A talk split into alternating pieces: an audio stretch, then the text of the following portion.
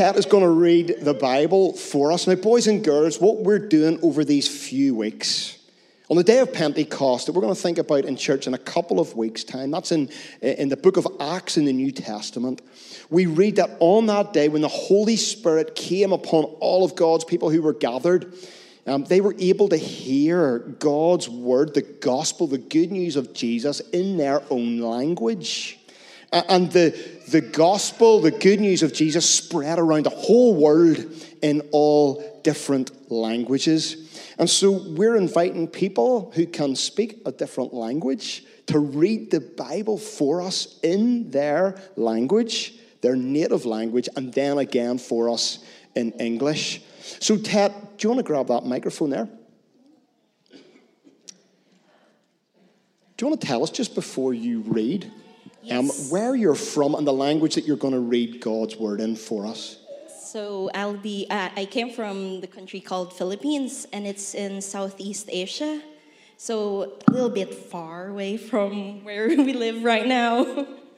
Okay, Ted, and uh, what language are you going to read the Bible in? So I was contemplating whether to read it in my native um, dialect, which is um, Ilonggo, or Tagalog, which is the official language of the Philippines.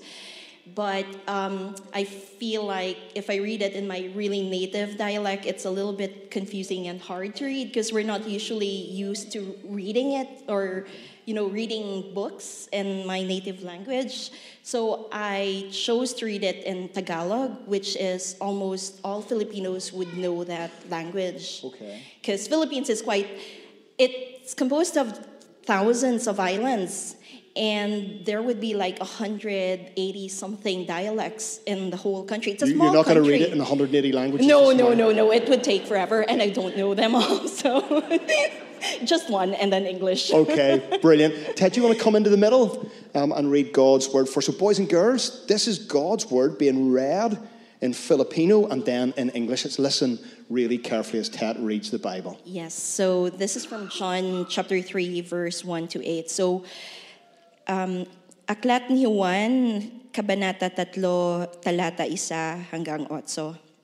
Si Juan at si Nicodemo. May isang lalaking kabilang sa mga fariseo na ang pangalan ay Nicodemo, isang pinuno ng mga Hudyo. Siya ay pumunta kay Jesus ng gabi na at sinabi sa kanya, Rabbi, nalalaman naming ikaw ay isang guro na mula sa Diyos, sapagkat walang makakagawa ng mga tanda na iyong ginagawa, malibang kasama niya ang Diyos. Sumagot sa kanya si Jesus, Katotohanang sinasabi ko sa iyo, malibang ang isang tao'y ipinganak na muli ay hindi niya makikita ang kaharian ng Diyos. Sinabi sa kanya ni Nicodemo, Paanong maipapanganak ang isang tao kung siya'y matanda na? Makakapasok ba siyang muli sa tiyan ng kaniyang ina at ipanganak? Sumagot si Jesus, Katotohanang sinasabi ko sa iyo, malibang ang isang tao'y ipanganak ng tubig at ng espiritu, hindi siya makakapasok sa kaharian ng Diyos. Ang, ipinganan, ang ipinanganak ng laman ay laman, at ang ipinanganak ng espiritu ay espiritu. Huwag kang magtaka na aking sinabi sa, sa iyo, kailangan kayo'y ipanganak na muli. Humiihip ang hangin kung saan nito ibig ang, at naririnig mo ang ugong nito. Ngunit hindi mo nalalaman kung saan ito nanggagaling at kung saan tutungo. Ganoon ang bawat isang ipinanganak ng Espiritu. And then in English, John chapter 3, verse 1 to 8 in NIV. Jesus teaches Nicodemus. Now there was a Pharisee, a man named Nicodemus, who was a member of the Jewish ruling council. He came to Jesus at night and said, Rabbi, we know that you are a teacher who has come from God. For no one could perform the signs you are doing if God were not with him. Jesus replied, Very truly I tell you, no one can see the kingdom of God unless they are born again. How can someone be born when they are old? Nicodemus asked. Surely they cannot enter a second time into their mother's womb to be born. Jesus answered, Very truly I tell you, No one can enter the kingdom of God unless they are born of water and the Spirit. Flesh gives birth to flesh, but the Spirit gives birth to spirit. You should not be surprised at my saying, You must be born again. The wind blows wherever it pleases. You hear its sound, but you cannot tell where it comes from or where it is going. So it is with everyone born of the Spirit.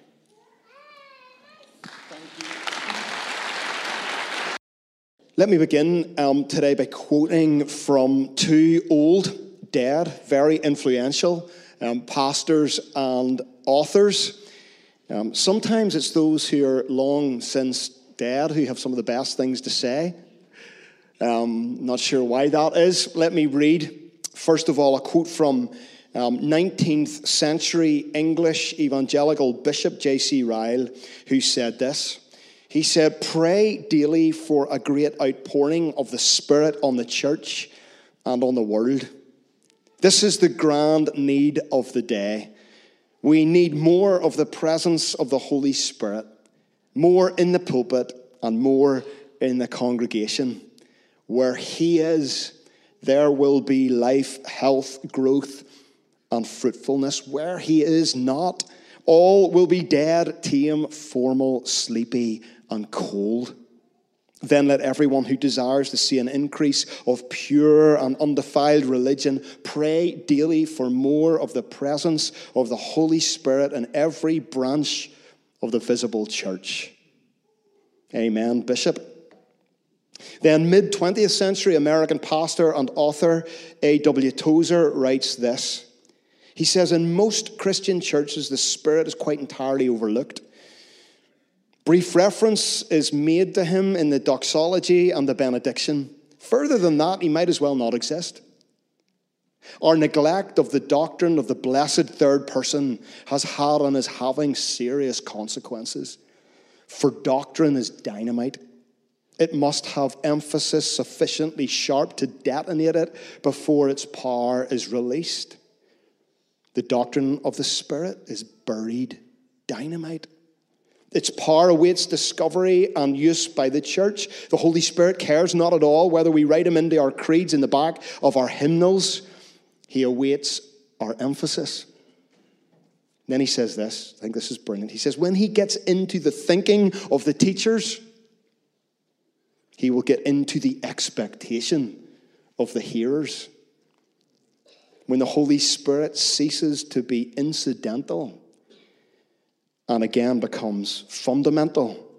The power of the Spirit will be asserted once more among the people called Christians.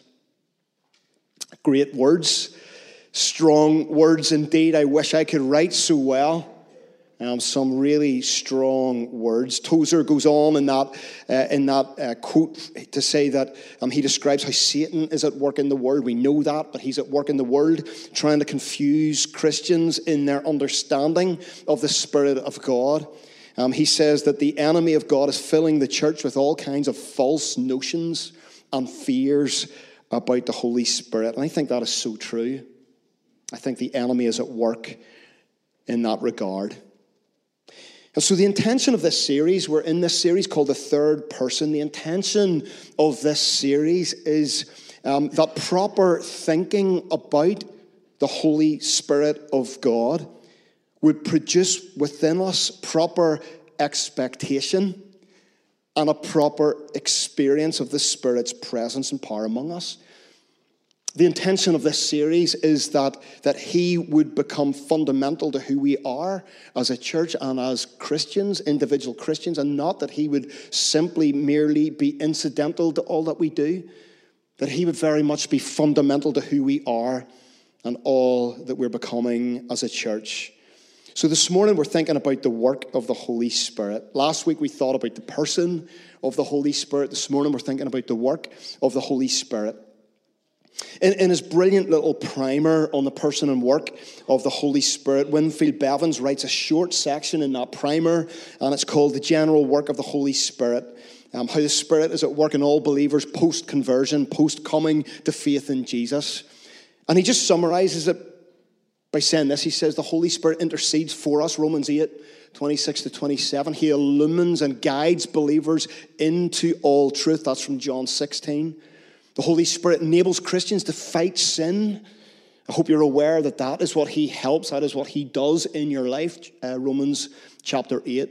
He sanctifies us, makes us more like Jesus. We are holy and becoming holy. 1 Peter 1 2. And he gives us an assurance that we, uh, so that we can know with certainty that we're children of God. How we need that. How we need uh, reminded and assured that we belong to God, that we're, that we, we're children of God, that we've been adopted into his family, that God will never, ever let us go. So he says all of this before he begins to even write about the gifts and the fruit of the Holy Spirit in our lives. We must understand that the, the work of the Spirit is, is manifold, multifaceted, multi layered in our lives, immeasurable in many ways. The work of the Spirit is immeasurable and, and also, if we're honest, incomprehensible. We can't fully understand how the Holy Spirit works in our lives in all of its detail in all of His detail. But his work is present in both the big things that go on in our lives and also in the minutiae, the minute details of who we are and all that happens us as followers of Jesus. He's in it all. He's at work in all of that. We have a, a, a strategy document, our all in strategy, and it states this within that document. It says that we desire to be a healthy church with a growing influence where everyone is all in to going deeper as disciples, becoming closer as family, and reaching wider in witness.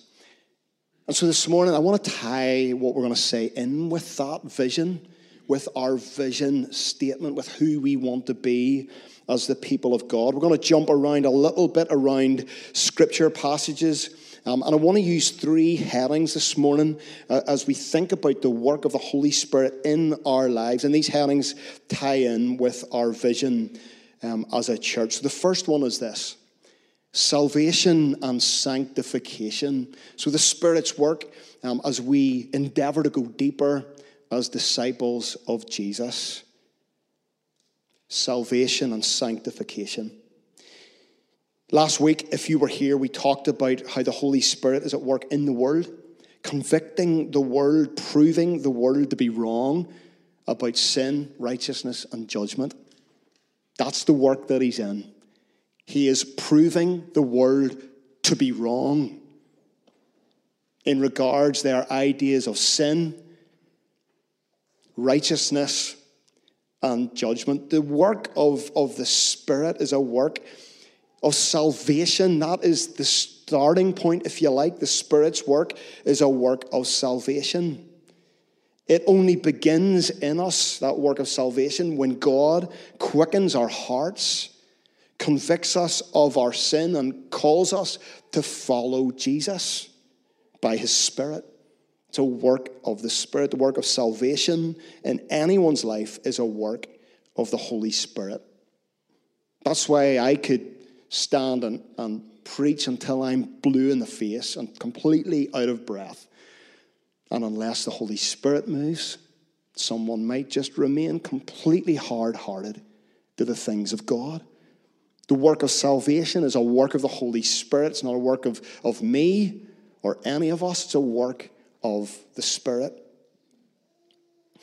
Our salvation um, sometimes this, this kind of calling of the Spirit is sometimes referred to as the effectual call of God.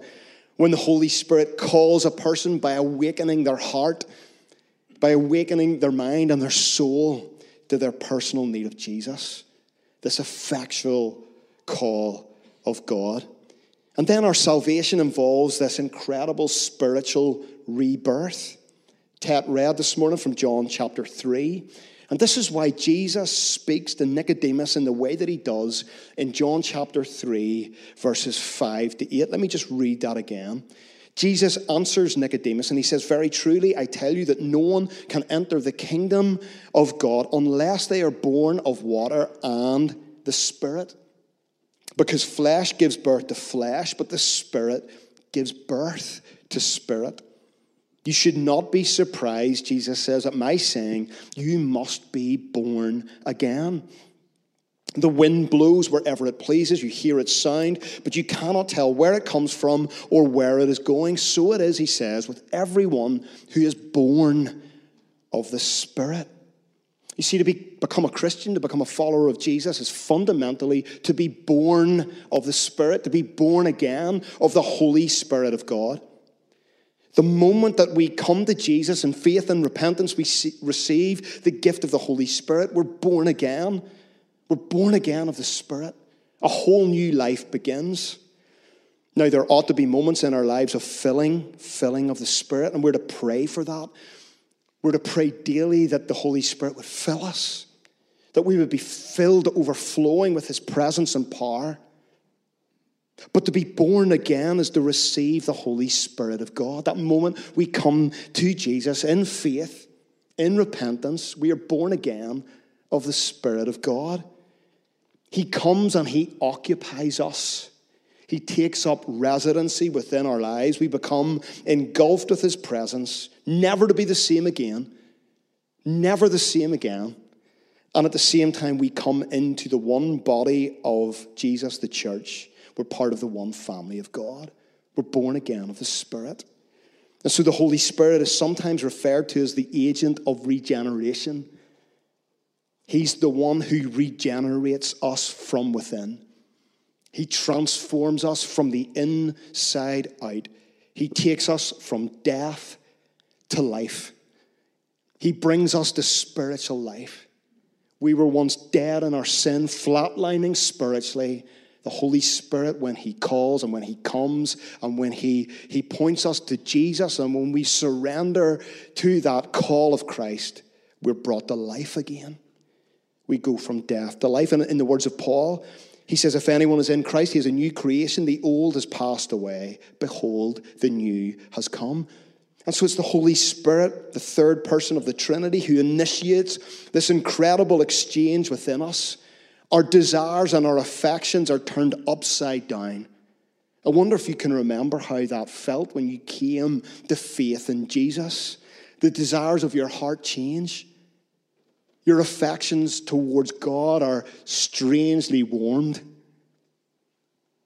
Your desire to know Him, your desire to experience His presence in your life, your desire to go deeper into the plans and purposes that He has for you change completely. Your heart is warmed. The Spirit of God does that. He gives us new desires, new affections. We're transformed. We have a new hunger within us. We have a new thirst within us. We have an entirely new devotion. We receive our new status as adopted children of God. We receive this new citizenship into the kingdom of God. And we have this new hope set on an eternity with God. Everything changes. And so, as we go deeper as disciples of Jesus, the Holy Spirit works He's the one who works in our salvation, and He is at work in our sanctification. That process where we're made more and more like Jesus, where we become more like Him, where our desires and affections are more in line with His, where, our heart beats with the things that, that, that the heart of Jesus beats for. His sanctifying work means that we are restored and being restored to the image of God. We are holy and being made holy in his likeness. So the Holy Spirit's presence and work within us enables the killing off of the dead deeds of the flesh as he brings life to our bodies. Do we desire this? Is this the desire of our hearts? Do we pray for this? That we would be sanctified by the Spirit, that our affections, that our desires would be in line with God's as the Spirit of God does his work within us. In Romans 8 11, Paul reminds us that it's the same power that raised Jesus from the dead that lives within us by the Holy Spirit. And so the Holy Spirit of God is at work in our salvation and our sanctification. He takes us deeper as disciples of Jesus. Secondly, the Spirit's work is in our, our love and unity for one another. We grow closer as family because of the work of the Holy Spirit. Are you still with me? Okay, good. Good. I think I'm still with myself as well. The Holy Spirit is at work in our love and unity. So, our all in strategy document says we want to be a church that feels like a large family, where everyone feels connected with others and able to share their lives in close community. But to be this kind of church, to be a, a big church that feels like a family, we need the unique unity of the Spirit among us. For a church like us to feel like family, we really need the unifying work of the Holy Spirit. Paul writes in Ephesians 4, verses 3 to 4, he says, Make every effort to keep the unity of the Spirit through the bond of peace. He says, There is one body and one Spirit, just as you were called to one hope when you were called. You see, it's the Holy Spirit who binds our hearts together. He creates within us and among us a supernatural unity. I mean, it's a miracle that we all get on so well. It's a miracle. Supernatural wouldn't happen otherwise. There's no way I would get on with some of you if it wasn't for the Holy Spirit's work. I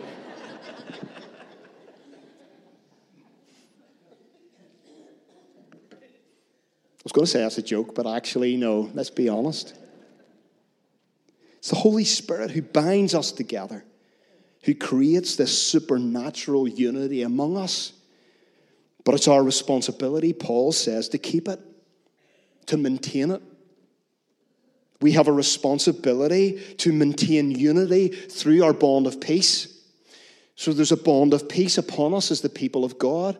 We have the peace of Christ upon us. His peace is at work within us, and it's our job to maintain unity with one another through that bond of peace. We're united to each other. Paul goes on um, in, in Ephesians 4 and he explains the power of one. He talks about the unique oneness that ought to be present within the body of Christ. He talks about there being one body, one Lord, one faith, one hope, one baptism, one God all brought about by the work of the one Holy Spirit. One Spirit. Elsewhere, Paul encourages us as believers to drink of the one Spirit. There is no other fountain other than Him. In verse 2 of Ephesians 4, Paul describes the characteristics brought about by this unity of the Spirit. He says that the Holy Spirit will bring about humility and gentleness he will bring about patience, and he will bring about a bearing with one another in love. A bearing with one another in love. It's very like the fruit of the Spirit that we'll consider next week from Galatians. And so, our love and our unity as a church family is critical. It's absolutely critical. Our love and unity as a church family is critical for our witness to the world. The world watches us.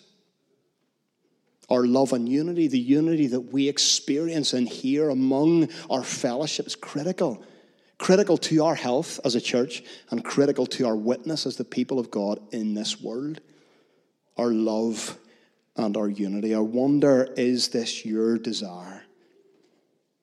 To be a people who are bound to one another in love and in unity. So long as I'm here among you, my heart is to endeavor to strive for these things. I will always fight for love and unity among the people of God. So long as I'm among you, my heart is that we would be a people marked by humility and gentleness, that we would be a people who are patient with one another, bearing with one another in love even when things get difficult, even when there's difficult conversations to be had, that we would be those who, in humility and gentleness, bear with one another in love because of the bond of peace that's upon us through the work of the Holy Spirit of God. You may or may not be familiar with the story of the Moravian community of Herrnhut in Saxony. Um, I think it's worth recalling some of this this morning. Um, let, let, me just do that, okay? So, a little bit of a story here um, about the Moravian community of Herrnhut. History records that in 1727, okay, so we're going back quite a bit in time, 1727, under the leadership of Count Nicholas Ludwig von Zinzendorf, what a name! Count Nicholas Ludwig von Zinzendorf. This community in Herrnhut experienced a great spiritual awakening, revival. And it resulted in, listen to this, uh, in case you haven't heard about this before, a round the clock prayer meeting that continued non stop for over 100 years. 100 years. The current 24 7 prayer movement is greatly inspired by what happened in this Moravian community back in the 1700s. It's an incredible story, but the backstory to what happened at Herrnhut is, is really, really intriguing. Zinzendorf had opened his Herrnhut estate. It was his land, it was his estate. He opened it up um, to Protestant refugees from all over Europe who had been experiencing real persecution at this time in history. He opened up his land, he welcomed them from all over Europe, and they came. But as the community came together from all over Europe, it was made up of many different groups. Okay, so imagine this. There were lots of denominations present in Zinzendorf's community, in Herrnhut, okay? There were Baptists, Presbyterians, Lutherans, Moravians, and on and on it went. They all came together. And what happens whenever any diverse group like this comes together? Many denominations, many kind of Christian backgrounds. What happens when any group like that comes together? Well, there was conflict, arguing, bitterness, and a whole lot of judgmentalism. They were all having a go at each other about the things of doctrine that they believed in, that they didn't believe in, um, and it was causing great division among this community who were coming together. Each group's doctrinal distinctives were threatening to break down any sense of unity that they might have had in Herrnhut. What did Zinzendorf do? Well, he began visiting people's homes for prayer.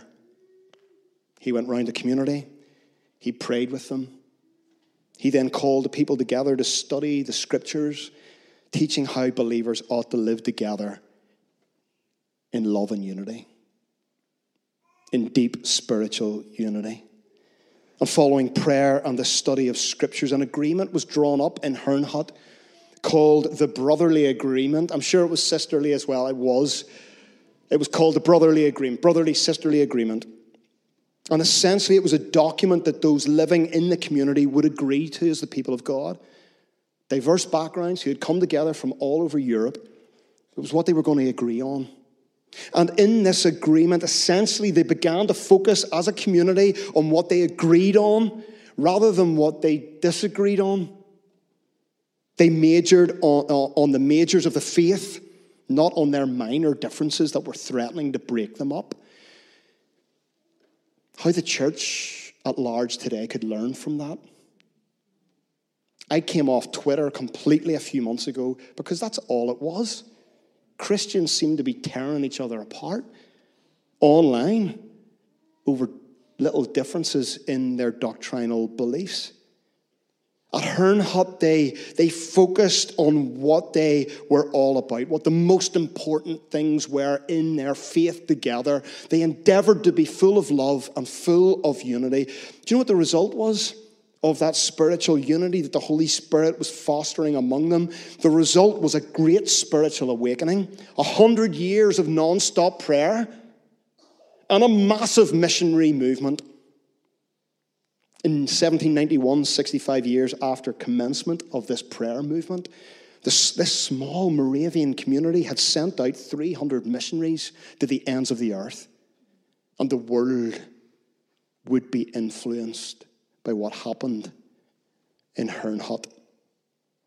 A significant part of the Spirit's work among us is to produce a sense of unity in the Spirit and love that will result in great blessing, awakening, and a missionary movement of God's people. So the Holy Spirit is at work in our love and in our unity. Then finally, He is at work in our evangelism and mission as we reach wider in our witness. In Acts 1, verse 8, Jesus said these very well known words. He said, But you, to his disciples, you will receive power when the Holy Spirit has come upon you, and you will be my witnesses in Jerusalem, in all of Judea, uh, Judea and Samaria, and to the ends of the earth. See, we need the power of the Holy Spirit to courageously to courageously, with great conviction, reach out to the world around us as we witness, as we point people to King Jesus. Remember, the Holy Spirit carries the power to prove the world to be wrong about sin and righteousness and judgment. But we are those, we are those in whom He dwells. We are those who carry the good news.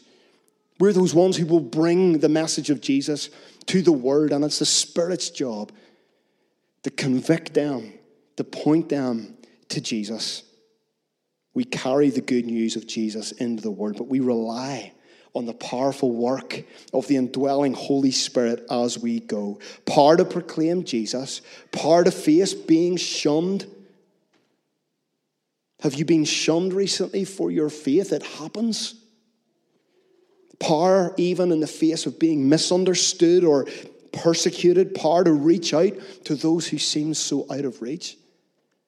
The Holy Spirit brings power as we live for Jesus in this world. We need the work of the Spirit as we reach wider in witness. As we close, just listen to these words that I picked up on Facebook this week um, from Simon Ponsonby on the role of the Holy Spirit in our witness as a church. Uh, maybe the worship team um, could come forward. Gonna, they're going to lead us in a moment or two. I'll explain that in a minute. Listen to this about the role of the Holy Spirit in our witness as the church. He writes this The Holy Spirit did not come for our entertainment or our excitement, but for our empowerment, for evangelism he filled the church that the church might fill the world. At the heart of that first Pentecost outpouring and of every subsequent visitation from on high is the receiving of power to witness to Christ. He writes, Yes, the Spirit comes to bring us the actuality and assurance of our salvation. Yes, the Spirit comes to bring us the knowledge of our adoption. Yes, the Spirit comes to inculcate in us the life and the character of Jesus. Yes, the Spirit comes to impart the intimacy and the glory of God to us. Yes, the Spirit comes to impart gifts for the building up and the blessing of the body of Christ. But he says, power from on high to point to the one who is seated on high is among the preeminent purposes of Pentecost. Sadly, this divine priority has often become a mere footnote in the life of the church. And at times, we've been more interested in the inward feelings and phenomena associated with the Spirit's coming than in His focus to propel us outward to a godless, hopeless, lightless world where 80,000 die daily without Christ. And so we need the work of the Holy Spirit. He's at work in our salvation and our sanctification as we go deeper as disciples of Jesus. He's at work in our love and our unity for one another. That in itself is a witness to this world. But we need Him for our evangelism and the mission of God in this world as we reach out to a world in darkness with the message of Jesus. We need Him. Let, let me pray. Um, in a moment or two, the worship team are going to lead us in a song. Um, just keep your seats for that. We're going to stand and sing one at the end, but for this, you can keep your seats. You can sing along if you want. The words will come up on, this, on the screen. You can sit quietly if you want and just let these words minister deep into your heart and soul. But you're going to just take a moment um, to respond to what God is whispering into our hearts. Let's pray for a moment. Heavenly Father, before we're ministered to in song, We thank you for the work of your Spirit in our salvation, that we are born again of the Spirit of God.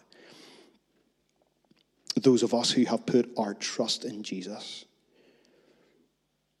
We thank you that you are at work in our sanctification, making us more like Him as we follow Him in this world. We pray, God, for anyone here this morning or listening online who hasn't yet put their trust in Jesus, that Holy Spirit, you would do that work of proving them to be wrong about what they might currently believe about Jesus.